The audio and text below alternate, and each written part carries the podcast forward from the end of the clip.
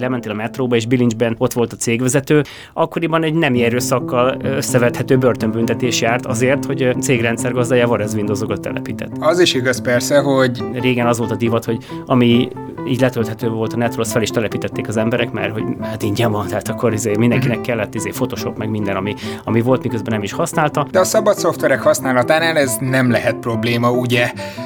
Ugye? Attól, mert valami szabad szoftver, ez egy ilyen közhiedelmi tévedés, hogy akkor azért már mindig ingyen kell, hogy minden legyen. Természetesen nincsen tökéletes rendszer. Akkor utána néztem, hogy mit, mi történik, mert most már egy év lemaradás van, és az elég ciki, és kiderült, hogy meghalt, aki lelkesen ö, csomagolt ezt a szoftvert. De Varga Csaba szabad szoftver aktivista szerint az előnyök messze túlmutatnak az esetleges buktatókon.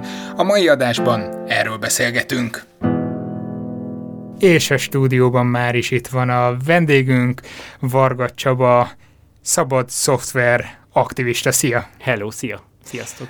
Mit akar az, hogy egyrészt szabad szoftver, másrészt pedig az, hogy aktivista? Hát az aktivistával kezdeném, ez a könnyebb. az, hát ugye valamilyen mondjuk úgy, hogy jó cél érdekében, mi itt a probónot tekintjük a, a, ebből a szempontból az elsődlegesnek, tehát valamilyen jó cél érdekében mi fizikai munkát, mármint nem hegyeteket, hegyeket hordunk, meg, meg egyéb ilyen dolgokat, hanem én a jelen esetben én propagandát és, és a szervezést vállaltam magamra, tehát a, a különböző szervezeteknek vagyok a segítője különböző dolgokat csinálok. Ha kell, még akár a fejlesztésbe is nagyon minimálisan be tudok szállni, vagy a fordításba például. Na, akkor most már csak az egyszerűbb dolgot van, az kell ez, kifejteni igen, az, hogy igen. mi az, hogy szabad szoftver. A szabad szoftver szerintem a világ legjobb dolga. Az, amit bárhonnan le lehet rendezni, és megfelelő akár feltörés módon. Így van, így van. Feltörés után nem. bárki használ. Ah. Nem teljesen. Tehát szabad szoftver, az attól szabad szoftver, hogy szabadon elérhető. Tehát nem kell föltörnöd, nem kell uh, uh, stikában félve a BSA-tól letöltened, hanem egész egyszerűen az csak úgy van. És a legtöbb felhasználónak elég ennyit is tudni, tehát hogy a szabad szoftver az attól szabad szoftver, hogy ezt egy nagy közösség fejleszti, hogy jó, akkor most itt menjünk mélyebb részletekbe, tehát ugye a szabad szoftver egyik legfontosabb mérvadó. Meg se kell szólalnom. Leg, legfontosabb ismérve az, hogy a forráskódja szabadon elérhető. És akkor itt jön egy, rögtön egy olyan pont, amiben mindenki el szokott akadni, mi ez a forráskód. Jó, tehát akkor mi a forráskód? Oké, okay. Uh, nyugodtan integessél. Érze, érzem, a, érzem a kérdést. Igen. Uh, na most uh, én nagyon szeretek sütni, meg főzni, és szerintem minden informatikusnak kell, hogy legyen egy backup szakmája. Tehát, hogy amikor majd felrobbantják a... Neked a, ez a pék. Nagyon közel állsz, nagyon közel állsz.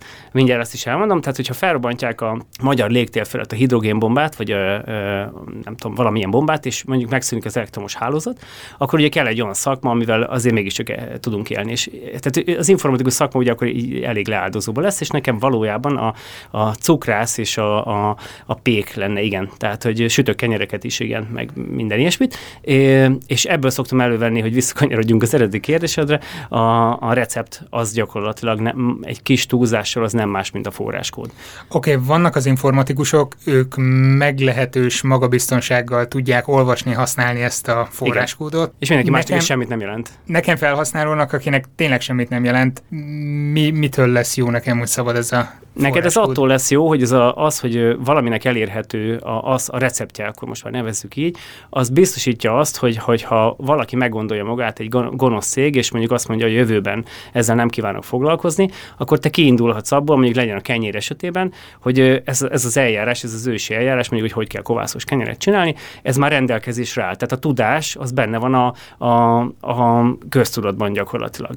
Tehát ugyanígy a forráskód az, az, az adott. És van is számtalan ilyen projekt, ahol nagyon sokáig szabad szoftverként működött a dolog, majd a, a vállalat, és akkor itt most nem mondanék olyat, hogy gonosz, hanem csak mondjuk saját érdekei mentén, ne azt is. mondta, hogy igen, akkor szabad lehet, de bizonyos korlátozásokkal, ami nem tetszett a közösségnek, mert korlátozásokat nem szeretjük, mert korlátozások, korlátozásokat meg ignoranciát szül, és egy idő után ez ö, ö, odáig fajult, hogy azt mondták a, a szabad szoftver hívők, akik ezt fejlesztették, hogy akkor forkolunk. És ez, ez nem azt jelenti, hogy... Mit csinálunk? Igen, nem azt jelenti, hogy villázunk egyet, hanem azt jelenti, hogy akkor ezt hagyjuk, ahogy volt, és azt a kódbázist, ami még, tehát azt a receptrészt, ami még, ami még az utolsó ilyen nyilvános szabad szoftver rész volt, abból írunk egy újat, abból kiindulva. És hát erre egy remek... meg újabb változatok így van, meg. így van. Erre remek példa, egy kis, itt is egy kis csúszatással, a, az Oracle-nek az a, a mozzanat, amikor a, MySQL-t gyakorlatilag megpróbálta, vagy megpróbálta bizonyos érverendszer mentén bezárni, és ugye azt mondta a közösség, hogy jó, akkor sziasztok, és a, megalkották a MariaDB nevezetű terméket, ami hát szerintem jobb is lett, mint a MySQL, de én, én elfogultnak vagyok mondható ezen a tekintetében. Térjünk vissza mindjárt a korlátokra, viszont előtte onnan közelíteném meg inkább a kérdést, hogy az rendben van, hogy van egy közösség, ami szabad forráskódokat fejleszget magának, tök jól el vannak vele, én nekem az biztos, hogy jó, mert hogy ingyen hozzájutok mondjuk egy operációs rendszerhez, tudok irodai alkalmazásokat használni, játékprogramokat, vagy, vagy bármi mást ez nektek miért éri meg? hát én most elsősorban magamról tudok beszélni. Ugye nekem... A világbéke. Akár, igen. Plusz egy, ugye? Tehát, hogy, tehát nekem ez a, a hivatásom, és ez a hobbim is. Tehát egy, én ettől vagyok boldog, hogyha ezzel foglalkozhatok. Tehát én szabadidőmmel is ezzel foglalkozom, eh, a kenyérsütésen kívül, ami mondjuk nem biztos, hogy feltétlenül engem tesz a világ legizgalmasabb emberévé, de engem ez boldogít, és számtalan olyan ember van még, aki ezzel foglalkozik, ugyanilyen hobbi szinten, de számtalan olyan ember van, akiket cégek fizetnek azért, hogy ezzel foglalkozzanak, és magyar cégek is vannak ilyenek. Van jó néhány ö, ilyen sikerprojekt, amik ezzel foglalkoznak, ö, hogy szabad szoftvereket állítanak elő, akár hogy ö, a egyik leghíresebb szoftver a Linux, Uh-huh. és annak a kernel, azaz a rendszermagnak, tehát a, a, mondjuk ugye a lelkének a fejlesztője, Linus Torvalds pedig ugye főállású szabad fejlesztő különböző cégeknél így indult a pályafutása, és aztán most már a Linux Foundationnek a talán gondolom a legjobban fizetett alkalmazottja, de, de tehát ő, ő kifejezetten alkalmazott. Egy picit mesélsz nekünk arról, hogy mi a szabad szoftverfejlesztő cégeknek az üzleti modellje? E, jó, oké. Okay. Mert ez, ez látszólag nagyon ellentmond egymással, hogy van egy okay. szabad szoftver, ami simán elérhető, ugyanakkor mégiscsak fizetni kell az alkalmazottakat, a termékből Igen. valahogy csak hát attól, mert, csinálni. Attól, mert valami szabad szoftver, e, ez egy ilyen közvédelmi tévedés, hogy akkor azért már mindig ingyen kell, hogy minden legyen. Tehát ugye mi ö, emberek ö, vagyunk, és mégiscsak meg kell valamiből élnünk, és én se kéregetek az utcasarkon, hanem ö, abból élek, hogy mondjuk vagy tanácsokat adok, vagy rendszereket üzemeltetek. Tehát egyrészt lehet így is megélni a szabad szoftverekből, a szabad szoftverek felhasználásából, másrészt rengeteg ö, olyan úgynevezett disztribúció vagy terjesztés van, ahol ö, becsomagolják ezeket a szabad szoftvereket egy kényelmes verzióba, dokumentációval látják el a usernek, a felhasználónak a kénye kedvére illesztik a grafikus felületet, hogy kényelmes legyen, stb. És ők ezért természetesen kérhetnek pénzt, meg számtalan más dologért, például a supportért. Aztán hát vannak olyan, olyan, vannak olyan magyar fejlesztések, akik, akik abból élnek meg, hogy kifejlesztettek mondjuk egy protokollt, akár logelemzés, akár bármilyen más tekintetében, és ők ezt a, a ebből csináltak egy olyan szabad szoftveres verziót, ami, ami teljesen ingyenes, és korlátod, korlátozások nélkül használható természetesen, viszont csináltak belőle egy enterprise verziót, ami, ami, már, ami már hozzáadott értékében ö, egy nagyobb minőség, és azért, azért pénzt kérnek. És ezek versenyképesek tudnak lenni mondjuk a, azokkal a nagy cégekkel, ami lényegében háztartási névként ömlik ránk, és biztos, hogy mindenki találkozott a ő termékeikkel? Hát szerintem igen. Tehát, hogy most pont készültem mondani egy példát, egy nagy példát, csak nem biztos, hogy ezt ismerni fogjátok, vagy a hallgatók ismerni fogják. Van egy Nagios nevezetű monitoring szoftver, ami, ami az iparágnak egy, egy úgynevezett standardje. Ennek van 98 alváltozata, és a maga a Nagios cégi szabad szoftverként forgalmazza ezt, illetőleg ő egy prémium supportot ad hozzá, és olyan feature-öket fejlesztett bele, amivel, amivel mondjuk azok az ügyfelek, akik találkoznak, nem biztos, hogy van tehetséged egy plugin megírni hozzá, vagy van egy, tehát monitoring, monitoring tekintetében mondjuk meg lehet mérni ennek a hőmérsékletét ennek a mikrofonnak, ami előttem van. Ezt mondjuk lehet, hogy nem tudja a Nagios, és ez a cég meg árul hozzá ilyen plugin. Tehát te az alap uh-huh. szoftvert szabad szoftverként használod, de különböző verziókat tölthetsz hozzá, ami, ami viszont már fizetős és akkor ez egy vegyes modell.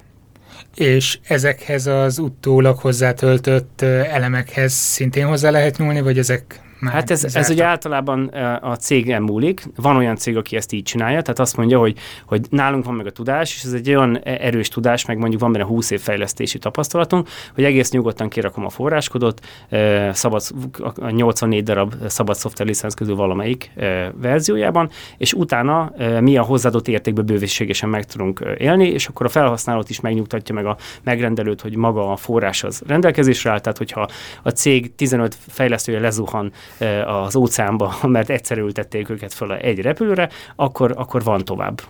Uh-huh. Ez szokott lenni egy nagy kritika. Igen. Egy barátom szokta ezt nekem rendszeresen mondani, hogy ő azért nem bízik a szabad szoftverekben, mert ha egyszer becsajozik a programozó, akkor onnantól kezdve Igen, ez... nincsen további fejlesztés. Erre szoktam neki mondani, hogy programozó, úgyhogy nem csajozik Igen, be. de ez ugyanaz, Elnézést. mint ha egyszer elfogy a koffein, ez ugyanez a kör, akkor mi lesz? Um, igen, ez egy valós probléma, de szerintem ez a kereskedelmi szoftvereknél is ugyanígy probléma. Tehát nagyjából a kereskedelmi szoftverfejlesztésnek a modelljei, azok nem különböznek a szabad szoftverfejlesztés modell, modelljeitől, kivéve az, hogy néhány szabad szoftveres fejlesztésben, ahol nincs összefogó erő, ott anarchia tud unalkodni. E, igen, azért a cégeken belül van egy bizonyos igen, vállalati struktúra, egy, ami igen. nem biztos, hogy megvan mondjuk ezekben a közösségekben. Így van, így van. Tehát ezért ezért van arra szükség, hogy legyenek különböző alapítványok, szabad szoftveres alapítványok.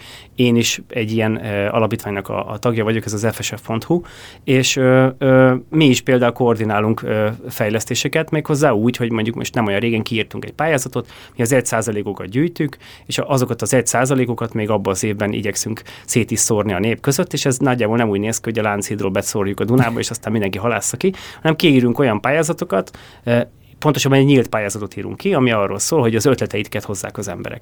És akkor hozzák az ötleteiket, a kuratórium az elbírálja a tagokkal együtt, és a jó ötletekből megvalósítás lesz, és kapnak pályázati pénzt az emberek.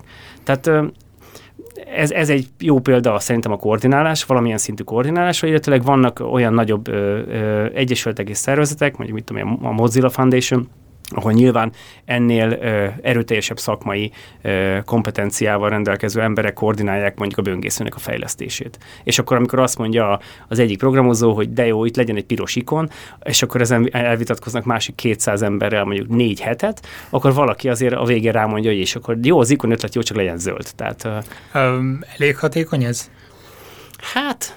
Ilyen szempontból is gondolom azt a versenyt, amit az előbb kérdeztem, Aha. mondjuk egy üzleti vállalkozással, hogy elég hatékonyan mondjuk ez a munkaszervezés, hogy Aha, hát egy GUI fejlesztésben... döntjük el azt, hogy piros vagy zöld. Igen, GUI fejlesztésben még sose voltam otthon, de dolgoztam uh, rengeteget már uh, DevOps uh, emberekkel, meg én, én magam is valamennyire az vagyok, és azt gondolom, hogy uh, hogyha van egy olyan ember, aki, aki ezt fel tudja vállalni, és a közösség ezt tudja uh, el tudja fogadni azt, hogy ez az ember a, a vezető, és ő dönt, vagy akár ez lehet egy kuratórium is, általában így szokott lenni, akkor ez tud elég produktívan működni. És általában a, az ilyen nagyobb projektek mögött azért természetesen szokott pénz is állni. Tehát, és azért szokott pénz állni, mert amikor egy embernek a munkaidejének a 99%-át vagy 150%-át arra kell fordítani mondjuk, hogy döntéseket hozzon ilyen tekintetben, azt azért illik megfizetni, plusz ő is gyorsabban tudja csinálni a dolgokat. Tehát azért itt működik szerintem a vegyes modell, és viszonylag jól. Akkor most a zsebedben fogok turkálni, és a konspiráció elméleteket okay, szeretném tüzelni. Honnan jön ez a pénz? abból, hogy tanácsokat adtok, és abból jön elég ahhoz, hogy az egészet le, már nem rád de, gondolok személy szerint, rám is, semmi probléma nincs. Általánosságban. Igen, tehát én... Ezekből jön a pénz, vagy esetleg nagy cégek állnak a mögött, hogy... Ó, hogy értem, értem a kérdést. Igen, tehát van, van erre egy jó példa, mert ott van a... az oroszok vagy. Igen, ez is lehet egyébként, tehát én szeretem az összeesküvés elméleteket, de ott van egy egész jó példa. Van egy mobilos ö, operációs rendszer, egy androidos operációs rendszer, amit úgy hívnak most, hogy Lineage OS. Ez a, az egyetlen, jelenleg egyetlen szabad ilyen nagyobb felhasználású operációs rendszer. Ez szabad szoftver. Gyakorlatilag az Androidnak egy olyan forkja, egy olyan változata, ami, amit teljesen szabadon letölthetsz, és, és, és lesz is hozzá frissítés. Ez régen, ezt régen úgy hívták, hogy CyanogenMode OS, és nem olyan régen megszűnt, és hát ők, ők sok plegykát lehetett hallani, hogy miért szüntek meg, és az egyik ilyen legerősebb plegyka az az volt, hogy a Microsoft pénzelte őket, és, és bejött a projektbe egy, egy nagyobb összeg, és utána elindult a széthúzás, elindult az, hogy ki mennyit keres, hogy keres, stb. Nem tudom pontosan, hogy hogy történt, mert igazán hiteles forrás ö, nincs belőle, de tehát lehet ilyen összeesküvés elmélet is, hogy, hogy egyszer csak megjelenik közöttünk egy, egy Microsoftos emberke, és akkor elkezd valakit pénzelni, aki majd jól széthúzza a közösséget, de ezek általában gyorsan kiszoktak derülni, és már volt már ilyen, és nem nagyon jól működnek. Előfordul olyan, vagy előfordulhat, netán fordult is elő olyan, hogy nagyobb cégnek konkurenciát jelentett mondjuk egy szabad szoftveres Ó, ez mindig változat. előfordul. Olyan szinten, hogy Igen. átlépte ezt a küszöböt és megpróbált beavatkozni? Hát ö, személy szerint velem már megtörtént az, amikor még a Linux felhasználók egyesületének az elnöke voltam, és ebben a pozíciómban elhívtak egy tárgyalásra, hogy ö, egy akkor nagyon kurens ö, szabad szoftvert szeretett volna egy cég dobozos termékként árulni és nekik az volt a víziójuk, hogy, hogy nem olvasták el a licenszt, a licensz feltételeket, hogy mitől szabad igazán egy szabad szoftver, és hogy ezt, ezt jó bedobozolják, egy kicsit csicsa, csicsát dobnak rá, tehát kb. átszínezik az ikonokat, ez volt a fejlesztési modell, és utána ők ezt pénzért fogják árulni. És mondtuk nekik, hogy ezzel semmi probléma nincsen, csak adják hozzá forráskódot is, és aztán utána ők, ha ebből meg tudnak élni, hát hurrá. És akkor mondták, hogy hát ők erre nem nagyon szeretnének, mert hogy ez akkor náluk ugye ez, ez munka, meg minden, ők azt már nem adnák tovább. És mondtuk neki, erre nincs lehetőség. Hát jó, de kik vagytok ti, mert úgyse tudtok minket megfogni és felajánlottak egy összeget a, a közösségnek azért, hogy kvázi hallgassunk, és én akkor, mint elnök megmondtam nekik, hogy ezt az összeget arra fogjuk felhasználni, hogy bepereljük őket. Tehát, hogy, és hát nyilván nem lett belőle semmi ezek után. Azt nem tudom, hogy megcsinálták a dobozos terméküket, vagy nem, de szerintem nem. És igen, ilyen, ilyen volt már, és szerintem lesz is folyamatosan. És akkor itt szerintem vissza is kanyarodhatunk egy okay. korábban elsikadó kérdéshez, hogy mik a korlátok a szabad szoftverekkel kapcsolatban. Oké, okay, hát ezt nem jótól kérdezed, mert szerintem igazából a kereskedelmi szoftvereknek vannak súlyos korlátjai, de hát nyilvánvalóan a szabad szoftvereknek mondok egy jó példát, én üzemeltetőként és architektként dolgozom, tehát tervezek rendszereket és üzemeltetem is azokat, és használok egy olyan szabad szoftvert, ilyen elég sok felhasználóval, tehát ilyen, ilyen több tízezeres felhasználóval, aminek a, a fejlesztője az, az egy nagy közösség, és tök jól nyomják ki a szoftvereket, meg az update-eket. És a biztonság érdekében ezeket kellene telepíteni. Viszont az a Linux verzió, amiben én ezt használom, az a csomagkezelőbe valahogy nem jöttek meg a frissítések. És akkor utána néztem, hogy mit, mi történik, mert most már egy év lemaradás van, és az elég ciki, és kiderült, hogy meghalt a csomagkezelőnek a... Tehát az, aki... Igen, aki, aki lelkesen uh, csomagolt ezt a szoftvert. És most például ez a szoftver, ez egy fél-három éve nem frissült. És persze vannak ilyen workaroundok, tehát uh, neki, neki feküdhetek én, és megcsinálhatom, vagy használhatom forrásból, meg egy csomó más lehetőség van, de, de bizony vannak ilyen hátrányok, ez például egy, egy jól kifejezhető hátrány, ilyenkor uh, sajnos a, e, vagy értened kell hozzá eléggé, és akkor, akkor ezt meg kell csinálod magadnak, ezt a dolgot, vagy pedig bízol a közösségben, hogy előbb-utóbb kitermeli azt az embert magából, így szokott lenni egyébként, öm, aki majd ezt megcsinálja. Ez viszont megint csak arra mutat, hogy mondjuk egy nagyobb cégnél, ha ne Isten meghal, vagy távozik a Igen. cégtől az, aki, akinek egy bizonyos feladat lenne a, nem tudom, feladatköre, akkor ezt a HRS időben észreveszi és megpróbálja pótolni. Igen, nem? csak hogy ez egy kulcsfejlesztő, akkor lehet, hogy három, uh, hogy hívják, juniorral vagy négy seniorral lehet uh, pótolni, és ez ugyanígy megvan ebben a Na de feltűnik, és nem úgy, hogy uh, valaki Igen. felhasználó egyszer csak vakarja a fejét, hogy miért nem jött meg a frissítés. Igazából ez úgy működik, hogy ez a szoftver, aminek most direkt nem akarom kimondani a nevét, mert egyébként egy nagyon-nagyon jó szabad szoftver. Enne, egyébként szerintem megsúghatod nyugodtan, tehát ha szeretnéd. Ez egy oktatási rendszer, akkor így ennyit jó. segítek. És ö, ö, ezt, tehát a, a levelező listán ezt már rég lehet tudni, hogy ez történt, csak engem nem érdekelt, és nem, nem voltam rá feliratkozva. És ö, tehát igazából ö, ott a levelező listán már voltak ajánlások, sőt már a webre is kikerültek az ajánlások, hogy jó, akkor felejtsük el a csomagkezelő verziót, rakjuk fel Git repóból, ö, rakjuk fel forrásból, ö, és, és ezt általában véve az üzemeltetők nagy része meg tudja ugrani, és maga a fejlesztés az nem állt meg, mert ezt a szoftvert fejleszti vagy 800 ember. Tehát, hogy itt ez mondjuk ebből a, péld, ebből a szempontból egy sarkított példa volt, amit mondtam, de értem a a kérdést, és igen, előfordulhat ilyen. Előfordul. Általában az a jellemző, hogy beszokott állni a helyére. Tehát a szabad szoftver hadseregnek, a, a, amikor kihullik az első sor, akkor odaáll a második sor. És persze nyilván valószínűleg nem fogja a munkát minőségben letenni az asztalra, de mégiscsak azért megy tovább valahogy a dolog. Viszont pont ezek a buktatók azok, amiért nagyon sok ember van, aki úgy dönt, hogy oké, okay, akkor most nem tudom, feltelepítem otthon az Ubuntu-t, azt fogom Igen. használni, milyen szuper, működik rajta, nem tudom, videó lejátszó, meg lehet eltörik. rajta internetezni, és aztán valami baki van, beleássa magát az ember a fórumokba, és úgy dönt, hogy na inkább akkor Igen. visszatérünk máshoz. Ezt is lehet. Itt Hozzá, Magyar... Hozzáteszem, hogy Linuxot használok, de... ilyen, ilyen is van, nagyon sok van. Azért a felhasználók szerintem egy másik lapra tartoznak, mert nekik azért egy kicsit könnyebb az élet, mert nem kell olyan mélyen belemenni a rendszerbe. Nekünk uh, szabad szoftver hívőknek egy kicsit könnyebb uh, volt szerintem, a, én úgy legalábbis úgy éreztem a 90-es években, mert akkor uh, egyrészt is Magyarországon, nem tudom, a, a számítógép előtt ülő 98% a Varez cuccokat használt. Ez mondjuk lehet, hogy ma is így van, de, de talán most már, hogy, hogy a Microsoft is egy picit észhez tért, és olcsóbban adja a, az alap dolgokat, tehát a Windows, mondjuk az Office azt még nagyon nem, akkor, akkor így nekünk tök kánán volt. Tehát, hogy így mentek ezek a BSA plakátok, hogy lementél a metróba, és bilincsben ott volt a cégvezető, és akkor elmentem valahova érvelni a szabad szoftverek mellett, és a cégvezetőnek csak meg kellett mutatnom, hogy 1-től 8 évig. Tehát egy, akkoriban egy nem erőszakkal összevethető börtönbüntetés járt azért, hogy, hogy a cégrendszer gazdája Varez Windowsokat telepített. És akkor tök könnyű dolgunk volt. Ma már ez egy, egy, egy picit visszament, igen.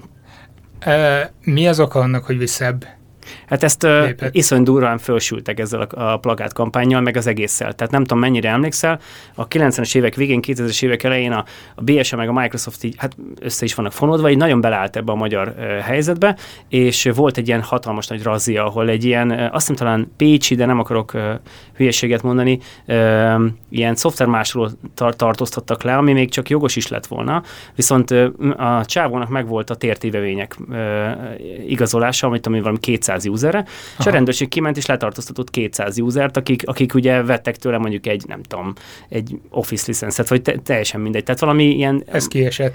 Volt egy ilyen, és akkor a, hát viszonylag rossz optikája volt, amikor a bírósági tárgyaláson a, a tévékamerák előtt megjelent 200 mély szegénységben élő, a fele rokkant, a fele e, e, stb. Tehát e, és ennek nagyon rossz optikája volt, és akkor a Microsoft is azt mondta, meg a BSA is, hogy jó, akkor ezt így nem és áthelyezzük a fókuszunkat a kereskedelemre, tehát a, mármint hogy a, a, a cégekre, ahol igazán nagyot lehet szakítani. Mert egy felhasználón be tudsz hajtani egy Windows zárát, hogy ha, ha, ha, nagyon akarod, akkor egy, régen az volt a divat, hogy ami így letölthető volt a netről, azt fel is telepítették az emberek, mert hogy hát ingyen van, tehát akkor izé mindenkinek mhm. kellett izé Photoshop, meg minden, ami, ami volt, miközben nem is használta.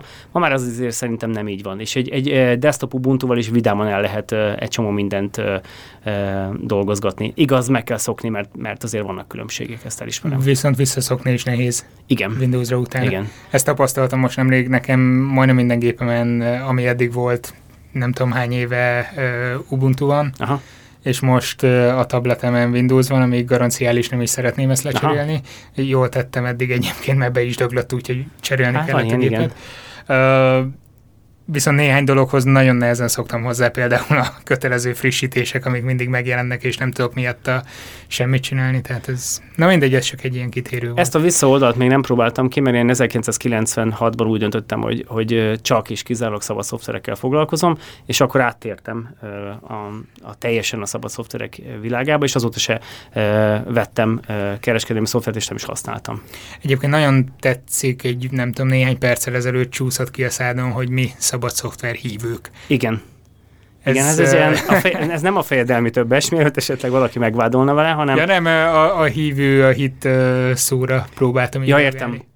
Hát igazából ugye ezt a, ezt a szakmát, ezt a, ezt a dolgot, ezt csak úgy lehet csinálni, hogyha az ember mélyen hisz benne, és igazából ebből a szempontból egy picit ez így visszás is, mert tehát egy, egy hívőt nem fogsz meg, valószínűleg megdönteni sose a hitében. Tehát, tehát nekem igazából lehet magyarázni nyugodtan a kereskedelmi szoftverek előnyét. Velem azért elég jól el lehet, el lehet vitatkozni az, az észérvek mentén kontra és pro, de valójában veszett fejszönnyire. Viszont nemrég hallgattam veled egy beszélgetést egy másik podcastben, a Android... Igen, uh, Android portál, igen. Android portál podcastjében, és azért elég, elég erősen próbálod téríteni mondjuk a családodat. Hát nem, a családomat nem, ott drákói szigorú lakodik. Tehát, hogy a, a családomnak nem nagyon volt választási lehetősége, ott mindenki szabad szoftvert használ, és ez hát egyrészt ugye az én időm spórolása tekintetében egy nagyon fontos dolog, mert, mert én 96-ban ott hagytam a Microsoftos világot, és bár két vagy három évvel ezelőtt ö, ö, szerver oldalon kénytelen voltam a tervezés miatt visszatérni, de csak a tervezés miatt, viszont a desktop területen egyszerűen nem találom a dolgokat. Tehát, hogy, hogy nem nagyon tudnék leszupportálni senkit, ez az egyik. A másik az én családom is ugye gyakorlatilag Magyarországon él, ami azt jelenti, hogy tehát, hogyha ha az ő igényeiknek megfelelő szoftvert meg akartuk volna venni akkor, amikor elkezdtek számítógépeket venni maguknak mondjuk 15 évvel, 17 évvel ezelőtt, akkor a számítógép árának a másfélszerese lett volna egy Office, meg egy Windows hozzá és uh-huh. hát nyilvánvalóan nem engedhették meg maguknak.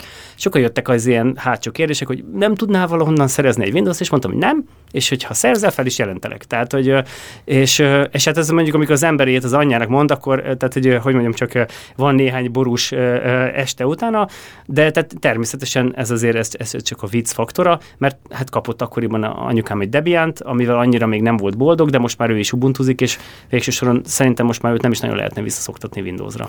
Ha most most evangelizálnod kéne, mik azok, amiket kiemelnél, hogy miért térjen át valaki szabad szoftverre? Hát, hogyha ha az anyagiak nem számítanak, akkor az egyik legfontosabb érv a szabad szoftverek mellett pontosan mindig az, hogy a, a kód az nyitott, és a frissítések, és manapság szerintem ez egy nagyon-nagyon kurens és fontos kérdés, hogy milyen gyakran kapod meg a frissítéseket, hogy az előtt kapod meg, még mielőtt a WannaCry felcsúszott a gépedre, vagy azután, mert akkor már ugye nem olyan vidám a helyzet, kivéve ha van elég sok bitcoinot, hogy megvedd a, a vagy kioldott, vagy nem kioldott jelszót. É, tehát igazából a biztonság szerintem az egy ennyien ultimate érv. Azzal általában elég jól meg lehet győzni a, az emberek nagy részét. Uh, hogy jelent, ez, ez egy másik gyakori kérdés, ami elő szokott jönni, hogy akkor most igaz-e, hogy Linuxra nincsen vírus, igaz-e, hogy biztonságosabb mondjuk egy Ubuntu-s gép, mint mondjuk egy Windowsos, tehát ezekre ez, ez mit tudnám mondani, igen, te, nem. mint IT biztonsággal foglalkozó szakember egyébként? Szóval teljesen igaz, és mégse. Tehát ugye a Linux az nem azért biztonságosabb, mint a Windows, mert azon nincsenek vírusok, vannak, csak sokkal kevésbé elterjedt. Tehát, hogy egy, egy desktop, ha mindig mondják, hogy a 2000, nem tudom, hogy a Linux desktop éve lesz, és hát nem, valószínűleg ez nem lesz, tehát, hogy mert az elmúlt tíz évben nem jött össze, akkor nem holnap fog összejönni, bár a vékony kliensek elterjedésével bíztunk benne, de végül szerintem az Android hozta meg az áttörést, mert az valahol azért alapjaiban egy Linux kernelre elfolyult Linux kernelre épülő e, cucc, Linuxos alapokkal, és azért az, az nagyon sok embernek a zsebébe van, tehát mond, ilyen szempontból mondhatjuk, hogy már eljött a Linux éve, e, viszont a desktop területen e, sokkal kevésbé van elterjedve. Eleve az első pillanattól kezdve az volt a felhasználói modell, hogy a felhasználó az csak egy felhasználó. Az nem tud extra dolgokat megtenni. Windowsban hogy nézett ki, hogy felinstalálta nekünk valaki tíz évvel ezelőtt a Windows, mondta, hogy itt van, lépjébe adminként, mert az a legjobb, hogy mindent tudsz csinálni, és akkor ugye, hát persze a vírus is tudott mindent csinálni. Linuxban egyrészt a felhasználói modell, ugye az a Unixból, a nagygépes operációs rendszerből lett implementálva, tehát onnan lett átvéve, tehát rögtön felhasználó kezeléssel folytatódott az egész, másrészt pedig, mivel nincs igazán szkópban, ezért sokkal kevesebb vírus jelenik meg rá. Azért természetesen vannak, sőt, mostanában a webes vírusok ugye az a legelterjedtebbek, és és nekem is van olyan ismerősöm, aki azt hiszem Chromium alapú vírust beszívott. Tehát vannak. És ilyenkor hívnak téged? Hát igen, de ilyenkor ugye egy jól felépített Linuxos rendszerben ez, ez egy egyszerű kérdés. Tehát, hogy először is a vírus nem jutott túl a felhasználónak a, a profilján. A profilról volt mentés, egy órával előttről letöröltük, és, és utána megmondtam neki, hogy mit nem szabad csinálni. Miért nem szabad a Facebookon az idegen videóra rákattintani, és akkor... akkor... igen, hát ez mondjuk lehet, hogy egy általános ér... Igen. általánosabb Igen, az így, így van igen. Tehát igazából Linux alatt is vannak vírusok. Akkor ez még nem biztos, hogy megnyugtatja az ember, de az, hogy ezeket hogyan lehet kivédeni, illetve felkészülni, az már lehet Igen. biztatóbb. Nagyon érdekes egyébként azt megnézni, hogy eh, nem csak a szoftverek válnak egyre szabadabbá, hanem rengeteg területen megfigyelhető az, hogy, hogy az információhoz szabadon hozzá lehet jutni. Így van. Ha most Wikipédiára gondolunk, bizony, vagy, bizony. vagy különböző technológiák elterjedésére, mint a 3D nyomtatás, stb. stb. Próbálok azon gondolkodni, hogy még volt az a vendégünk, aki nem is olyan régen éppen erről beszélt, vagy ezt felvetette, de hogyan látod, mit hozhat a jövő ezen a téren? Elképzelhető, hogy én tudom, hogy ki volt, az mert hallgattam az adásaitokat. Szerintem a bitcoinnal kapcsolatban merült ez föl, ugye, mert ott a blockchain technológiának az alapja teljesen szabad szoftveresek, meg az egész e, erről szól. E, szerintem ez a, ez a, még régen ez egy ilyen küldetéstudat volt, hogy az embereket meg kellett győzni, hogy szabad szoftver. Ma már szerintem szerintem nagyjából mindenki hallott erről, és ezt egy várandítással tudomásul veszi, hogy esetleg Windows-on, hogyha ha nem akar fizetni az Office-ért, akkor ugyanúgy letöltheti a LibreOffice-t, és használhatja, és igazából vannak benne különbségek, persze természetesen. Elég erős különbségek, ezt azért nem Igen. szeretném a Igen. Microsoftot nem, nem. nagyon kiemelni, de azért összehasonlíthatatlan szerintem a Office hát, termékcsomag meg. Igen, tehát e, itt mindig az szokott lenni, hogy egy homogén környezetet nézünk, akkor ott a LibreOffice teljesen versenyképes tud lenni. Tehát ha csak uh-huh. LibreOffice-ba dolgoznak, van 400 ember, én, én már csináltam ilyen átállítást, és ott megvan a, a vezetői akarat, mindig ezen szokott elbukni egy projekt, hogyha nincs meg a vezetői akarat. Ha megvan a vezetői akarat, ezt a 400 embert képzéssel, tehát ez a legfontosabb, átképzik egy jó oktatással, és utána egységesen újra csinálják a sablonokat, meg mindent, amit használnak, utána teljesen versenyképes a LibreOffice. A vegyes környezetben, amikor innen-onnan a különböző függvényeket kapott Excelből át kell uh, importálni uh, LibreCalcba, stb., hát ott már vannak problémák, igen. Ember rendszeresen bele szoktam futni, ezt megoldom máshogy most már. Viszont ami, ami nekem abban nagyon zavar, és most nem akarok ellenet beszélni, Aha, de a nyugodtan. prezentációs szoftver a Librében, Igen. Az, az valami csapnivaló.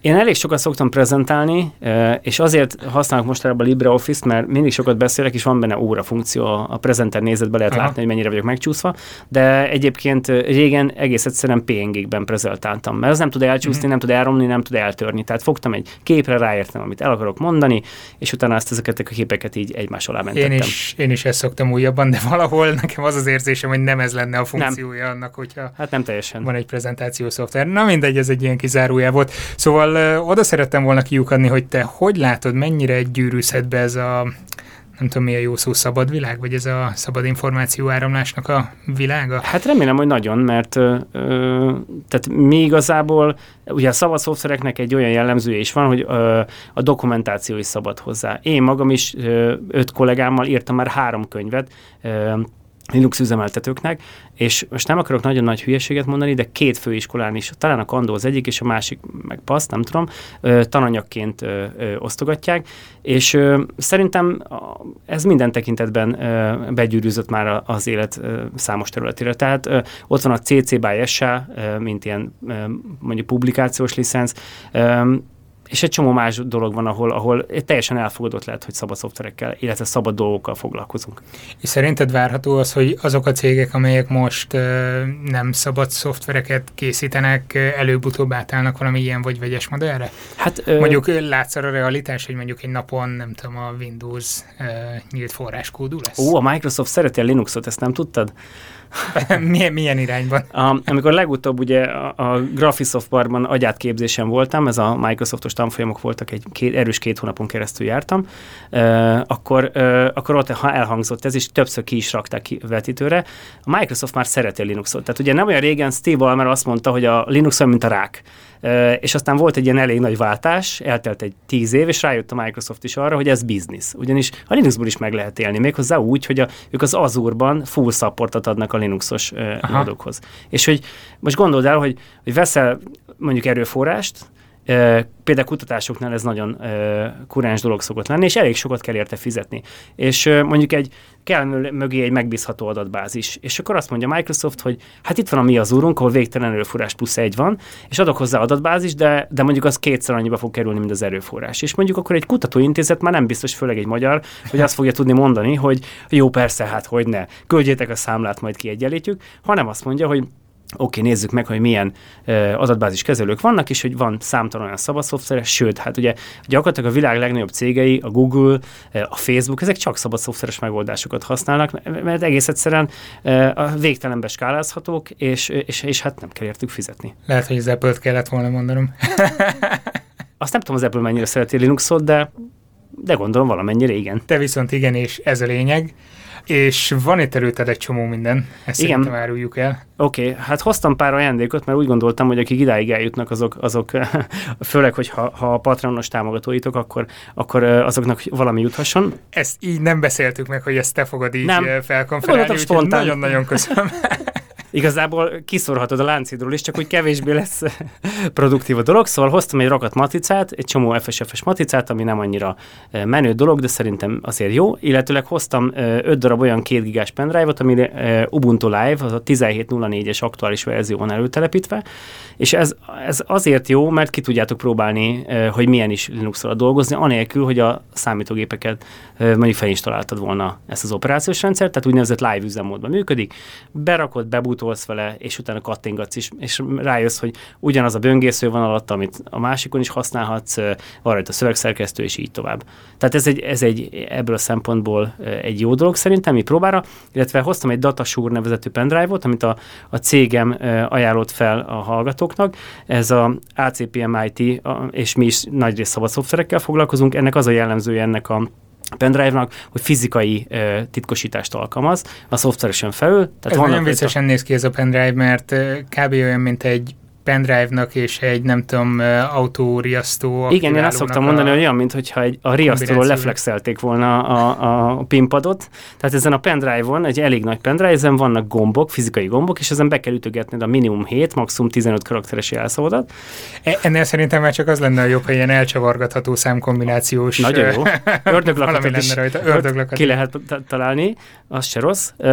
És hát igazából ezen a pinpodon be tudsz állítani egy, egy, egy elég masszív jelszót, és hogyha ezt háromszor elrontod, akkor megsemmisíti rajta az adatokat. Tehát igazából érdemes vele vigyázni, mert, mert addig nem is jelenik meg eszközként semmilyen operációs rendszer alatt, egyébként Windows alatt is működik, meg, meg iOS alatt is, meg mindenhol, és persze Linux alatt. Bedugod, benyomogatod a PIN kódodat, és akkor utána ez megjelenik, mint eszköz. És, és nekem, vízálló, nekem ez egy ilyenek. nagyon robusztus eszköznek tűnik. Igen, ez, vízálló. Vízálló, ja, ja, ütésálló, igen, valószínűleg. tehát, hogy- Akkor ezek szerint Dunán átúszva is ö, simán lehet És hogyha használni. valakinek kutyája van, akkor valamennyire, ha a tokba beragod, rágásálló is. Tehát, hogy van egy, koll- van egy kollégám, akivel ezt azt hiszem ki is próbálta. Nem tudom most ne- neves értésnek, de ez mennyire 21. századi megoldás? Ó, az teljesen, tehát ez a cég ebből él. Már nem a miénk, Ja. hanem, a, hanem ez a, ez a pendrive-okat gyártó cég. Hát igen, tehát nem ilyen csincsi cucc ez, ez egy elég nagy. Igen, Hel- Hello Kitty az nem... Hát azt, azt maximum rá tudok akasztani a karika végére. Tehát igazából ez annak fontos, aki, aki mondjuk ö, olyan adatokat akar rá- rajta tárolni, amik azért mondjuk kényesek. Ö, És mondjuk, hogyha ezt kilopják a táskádból a, a buszon vagy a villamoson, na akkor erről biztos nem fogják tudni lementeni.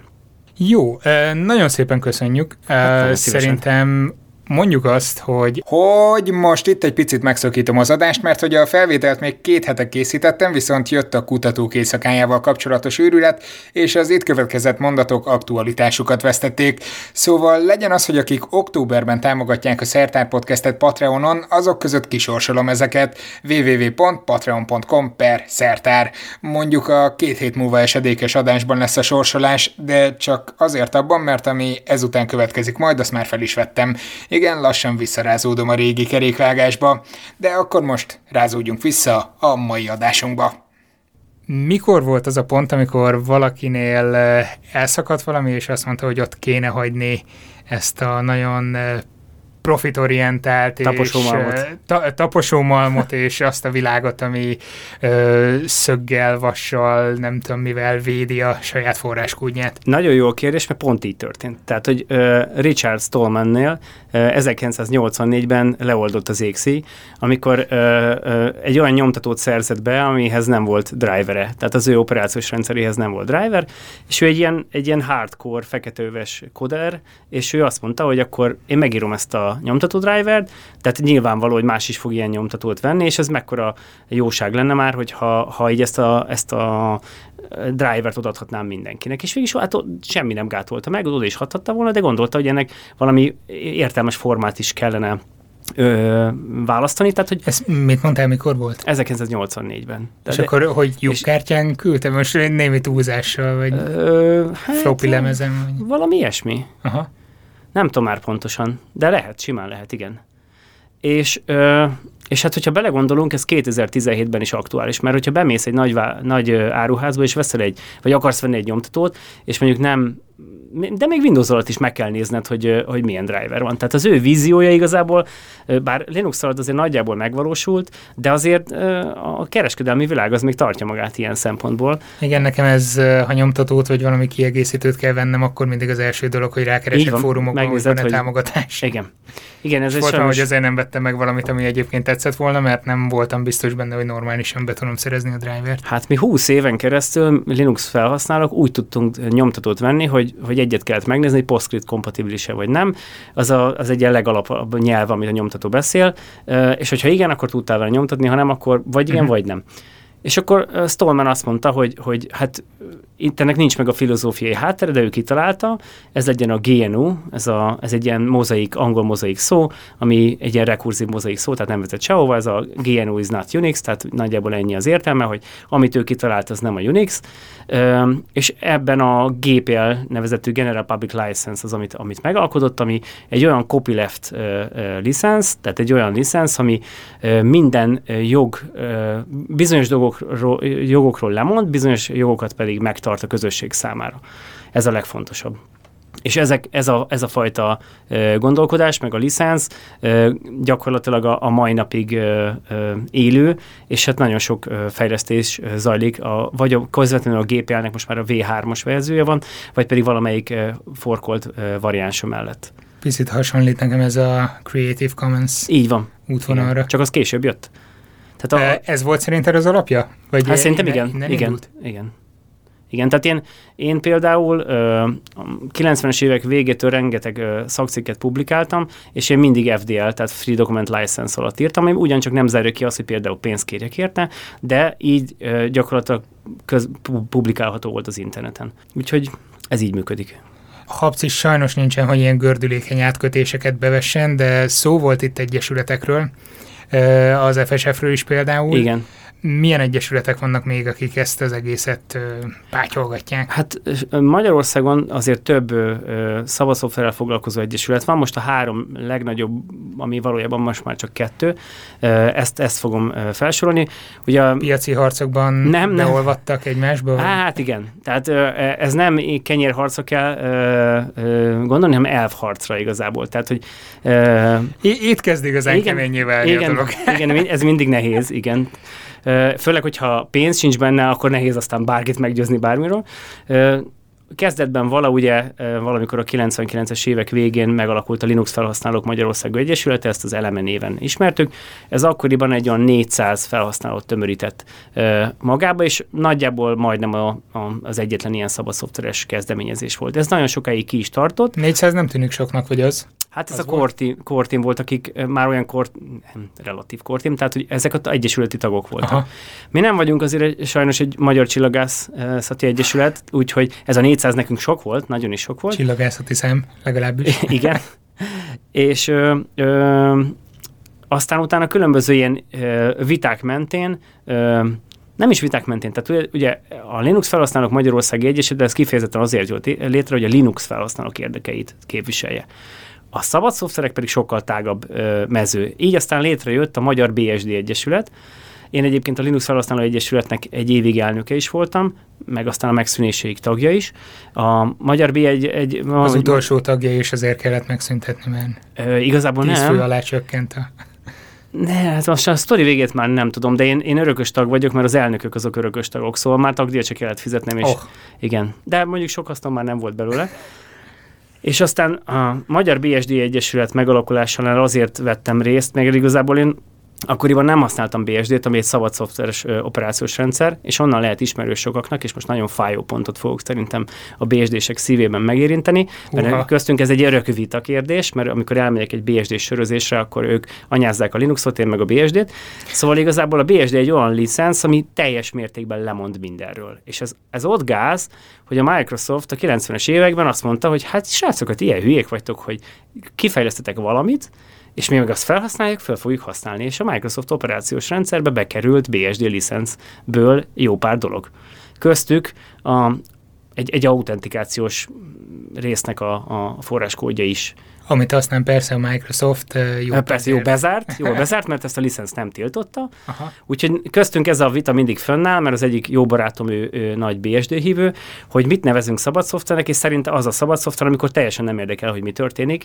Engem viszont meg igen, és szeretem, hogyha garantálják azt, hogy, hogy ezt ne nyúlja le olyan, akinek nem kellene. Szóval ez volt a... a Illetve nagyjából ugyanúgy használják fel, mint ahogy te azt engedélyezted? Hát például igen, igen. Most megint ilyen Creative Commons-re. Igen, igen. Tehát azért mondjuk, ö, ha, ha bárki, aki letesz szellemi terméket az asztalra, az általában szerintem az a minimális elvárás, hogy, hogy, ö, hogy az ő nevét megemlítik. Itt vagy ott. És ez szerintem ez egy szép dolog is. Tehát úgyhogy én itt, itt húznám meg a, a, az irányvonalat. Ezzel együtt nagyon jobban vagyunk a BSD-sekkel, É, tehát van még egy működő Magyar BSD Egyesület, akik a BSD-nek a, az érdeképviseletét látják el, illetve vagyunk mi, az fsf.hu, akik igazából régi eleme időkből alakultunk, mi pedig azért jöttünk létre, nem azért, mert fúj elemések, mint a, a, mondjuk a Brian életében, hanem ez, ez egész egyszerűen azért alakultunk, mert mi úgy gondoltuk, hogy a Linuxon túl is van élet, és globálisan szeretnénk képviselni a szabad szoftvereknek az érdekeit.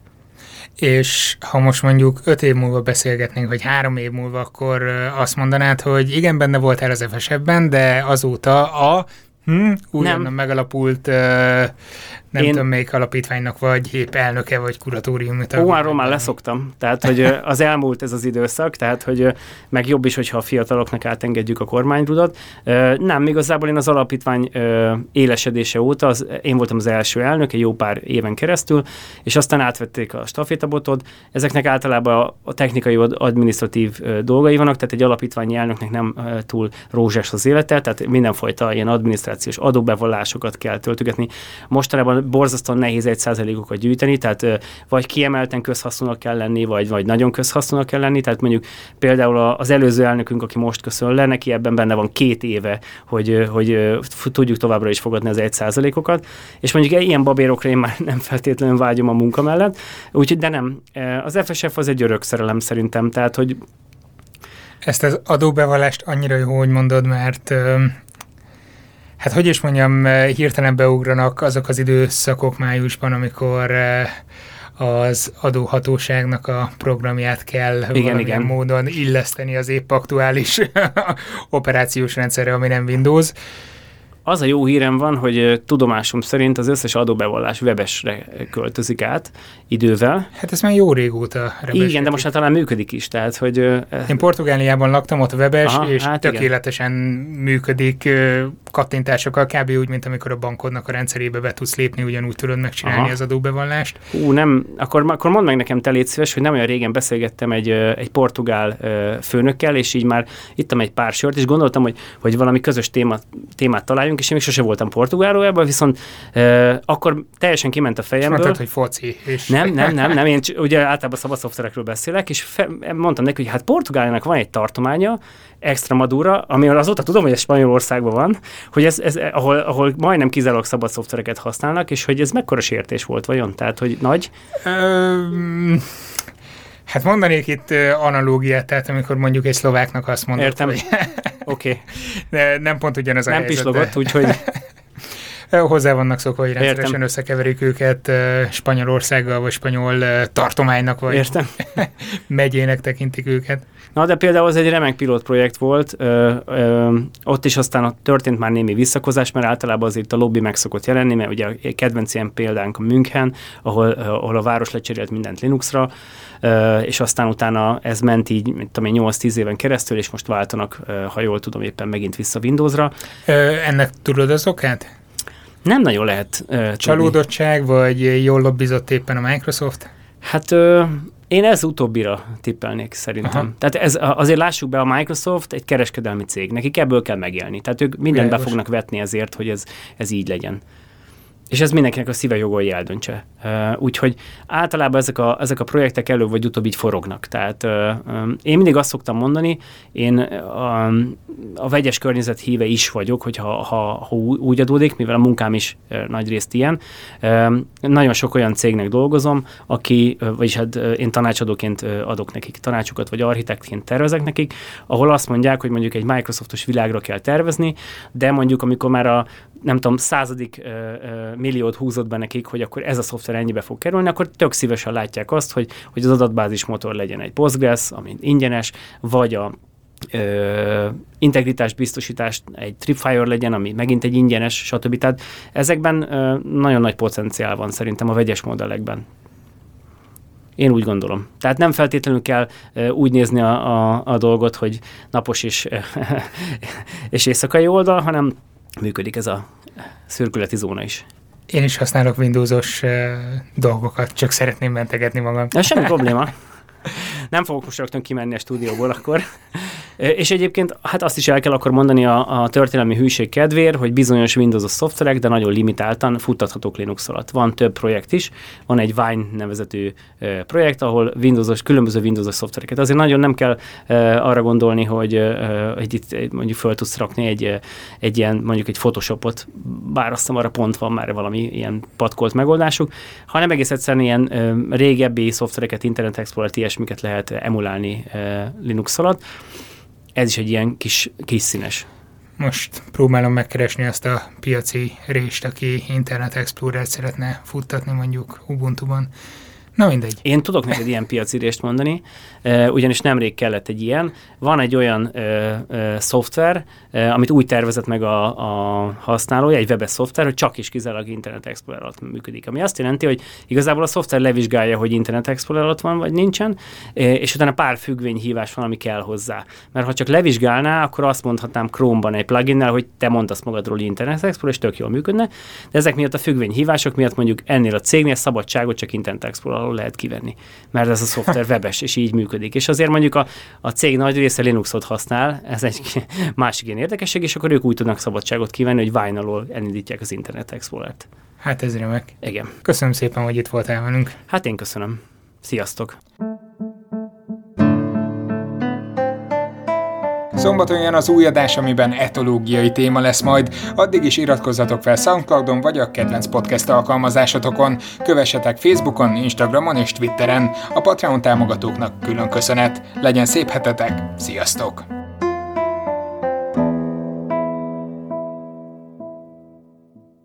Ez a műsor a Béton közösség tagja.